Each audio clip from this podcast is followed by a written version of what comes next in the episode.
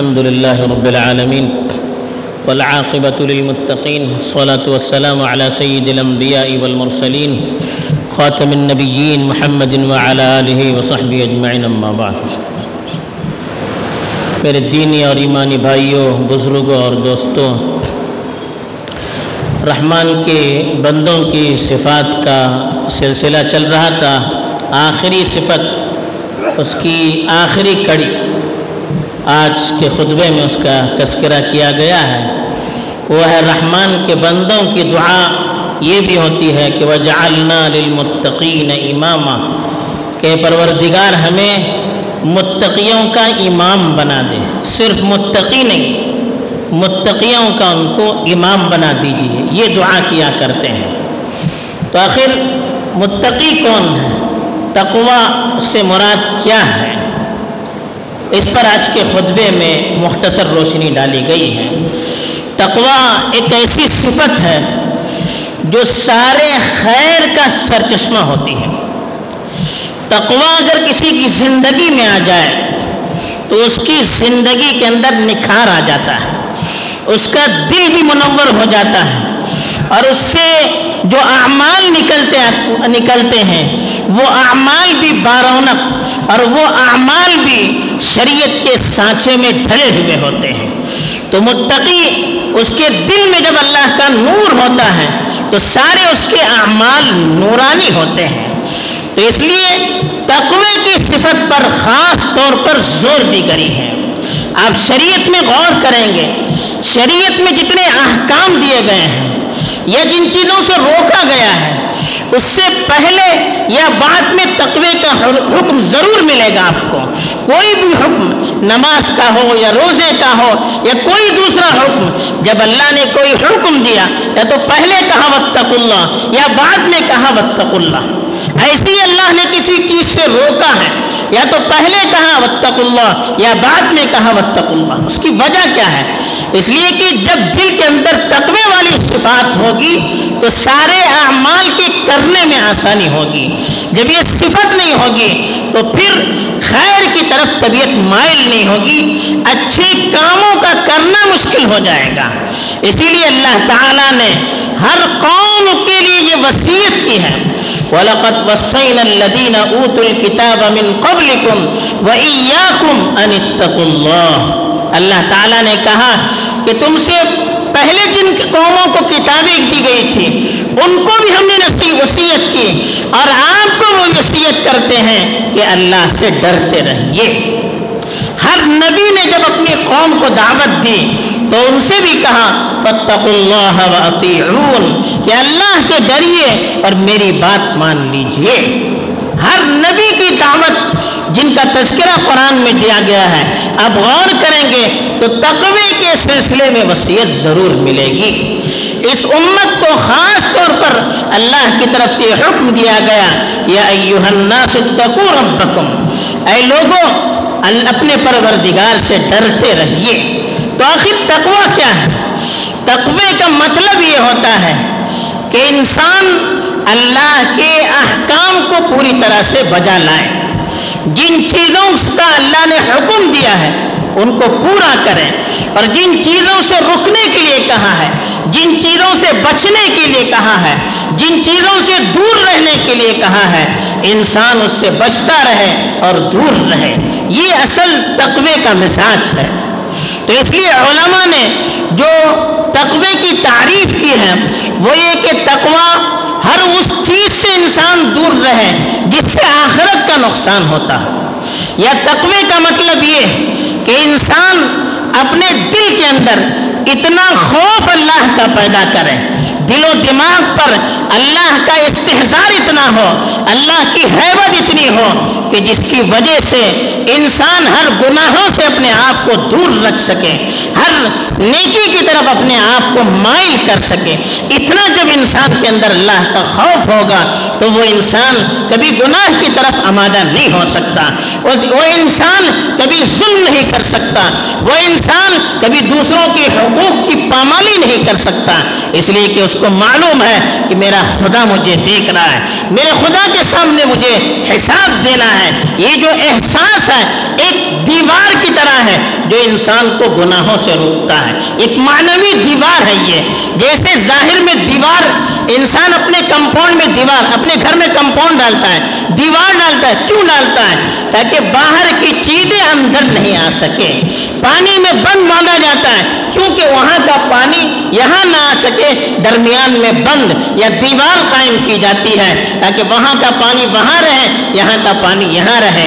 تو جیسی وہ ظاہری دیوار ہوتی ہے، جو غلط چیزوں کو آنے سے روکتی ہے، ایسے ہی تقوا یہ دل کے اندر ایک معنوی دیوار ہے جو دل کو برائیوں کی طرف جانے سے یا دل کے اندر برائیوں سے آنے سے انسان کو بچاتی ہے۔ تو یہ صفت بڑی اہم صفت ہے۔ ہر قوم کے برگزیدہ لوگوں کی صفت رہی ہے۔ اس امت کے بھی برگزیدہ بندوں کی صفت رہی ہے۔ اس لیے متقین کی جو صفت بتائی، اس میں یہ نہیں کہا کہ وہ یہ دعا نہیں کرتے کہ یا اللہ ہمیں متقی بنا دے۔ بلکہ رحمان کے بندے تو یہ بتاتے ہیں کہ ہم کو متقیوں کا امام بنا دے۔ تقوی کے اعلیٰ مراتب پر ہمیں فائز کر دے۔ ہمارے اندر یا اللہ وہ صفات، وہ خصوصیات اور وہ اخلاقی چیزیں پیدا کر دیجیے کہ لوگ ہمیں دیکھ کر رہبری اور رہنمائی حاصل کریں۔ تو یہ صفات مانگی جاتی ہے تو اس لیے قرآن کے اندر جب ہم غور کرتے ہیں تو تقوی کے بارے میں جتنی آیات آئی ہے ہم شمار نہیں کر سکتے۔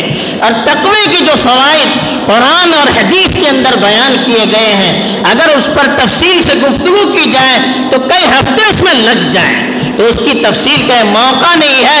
چند ایک چیزیں آج کے خطبے کے اندر بیان کی گئی ہے تقوی کا جو سب سے بڑا فائدہ ہے، وہ یہ ہے کہ مرتے وقت انسان کی موت اچھی حالت میں ہوتی ہے۔ انسان زندگی بھر جو اعمال کرتا ہے، زندگی بھر جو مجاہدے کرتا ہے، زندگی بھر جو کوششیں کرتا ہے، اس کی وجہ کیا ہے؟ اس کے پیچھے کیا اسباب ہوتے ہیں؟ سب سے بڑی وجہ ہوتی ہے کہ جب اللہ کے دربار میں حاضر ہوں، تو اچھی حالت میں حاضر ہوں۔ تو تقوی کا یہ فائدہ ہے۔ قرآن مجید نے صاف ارشاد فرمایا كذلك يجزي الله المتقين الذين تتوفاهم الملائكة الطيبين متقین کا بدلہ اللہ تعالیٰ اسی طرح دیتے ہیں۔ جب ان کی وفات آتی ہے تو اچھی حالت میں ان کی وفات آتی ہے۔ الذين تتوفاهم الملائكة الطيبين ملائکہ جب ان کے پاس آتے ہیں ان کی روح قبض کرنے کے لیے، تو وہ اچھی حالت میں ہوتے ہیں، ایمان کی حالت میں ہوتے ہیں، کلمے کی حالت میں ہوتے ہیں۔ سلام اللہ یقولون السلام علیکم۔ فرشتے ان پر سلامتی کی دعا کرتے ہیں، ان کو سلام ہیں اور کہتے ہیں کہ ادخل الجنہ، آپ جنت میں داخل ہو جائیے۔ یہ سب سے بڑا فائدہ ہے دنیا میں تقوی کا، کہ انسان کی جب موت آتی ہے تو اچھی حالت میں آتی ہے۔ اور تقوی کا دوسرا فائدہ یہ ہے کہ جس شخص کے اندر تقوی ہوگا، اللہ تعالی ہمیشہ اللہ کی مدد اس کے ساتھ رہے گی۔ اللہ کی نصرت اس کے ساتھ رہے گی۔ قرآن نے فرمایا، وَاتَّقُوا اللَّهَ إِنَّ اللَّهَ کا کہ متقیوں کے ساتھ پاسا لوگوں کے ساتھ، جو اللہ سے ڈرنے والے ہیں، ان کے ساتھ اللہ کی مدد ہوتی ہے۔ اللہ ان کے ساتھ ہوتے ہیں کا مطلب یہ ہے کہ ہر وقت اللہ تعالیٰ ان کی حفاظت کرتے ہیں۔ برائیوں سے، غلط کاموں سے ان کی حفاظت کرتے ہیں۔ کیوں کرتے ہیں؟ قرآن نے فرمایا، یا ایوہ الذین آمنوا، ان تتقوا اللہ یجعل لکم فرقانا۔ ایمان والو، اگر تم اللہ سے ڈرو گے، اللہ کا تقوی تمہارے دل کے اندر ہوگا، تو اللہ تعالیٰ تمہارے اندر فرق کرنے کی صلاحیت عطا کریں گے۔ فرق کرنے کی صلاحیت کیا ہے؟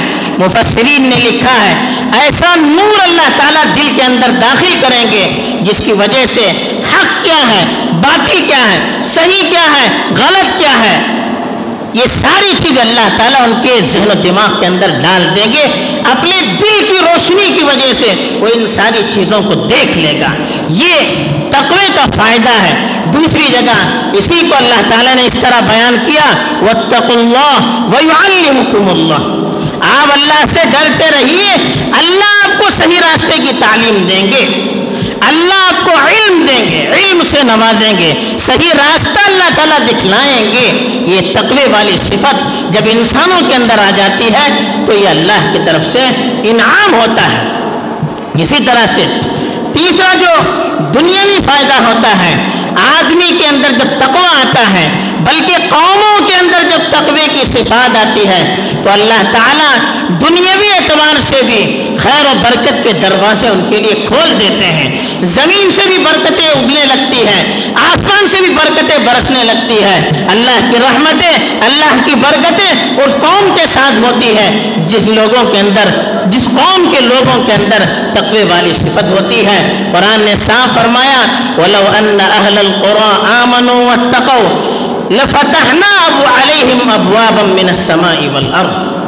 اگر اس بستی والے حضرت شعیب علیہ السلام کی قوم کا تذکرہ کرتے ہوئے کہا کہ وہ بستی والے اگر ایمان لاتے اور اللہ کا تقوی اختیار کرتے، تو ہم آسمان اور زمین کی برکتوں کے دروازے ان پر کھول دیتے۔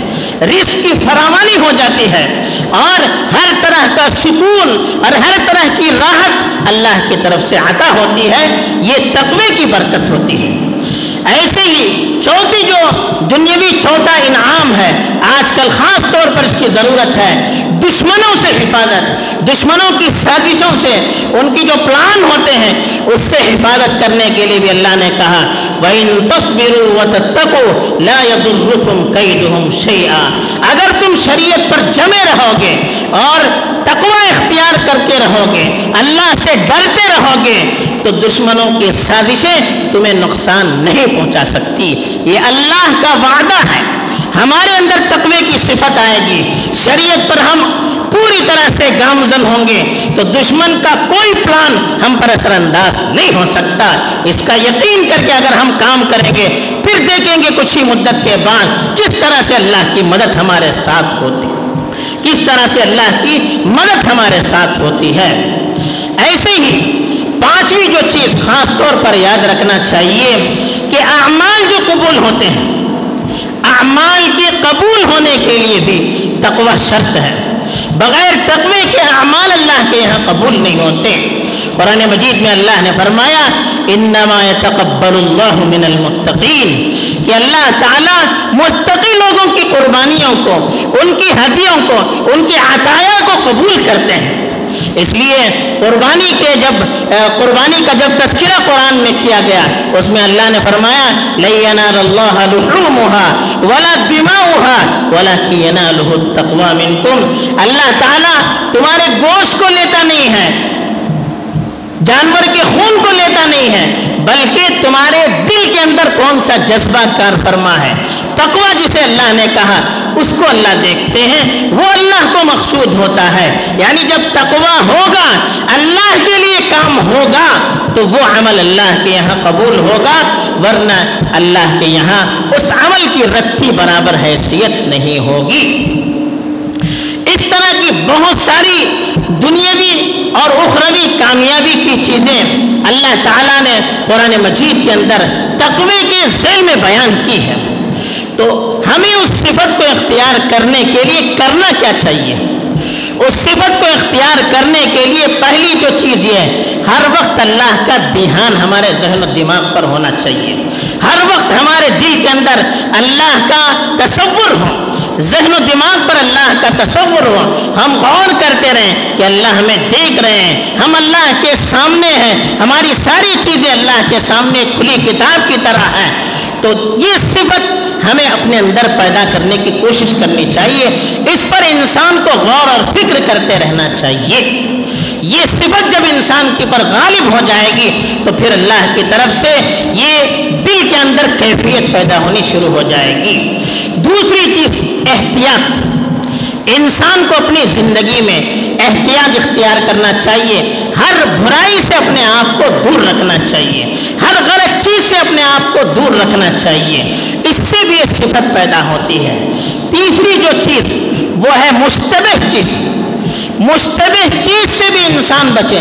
مشتبہ کہتے ہیں ایسی چیز جس کے حرام یا حلال ہونے کے سلسلے میں شبہ ہے۔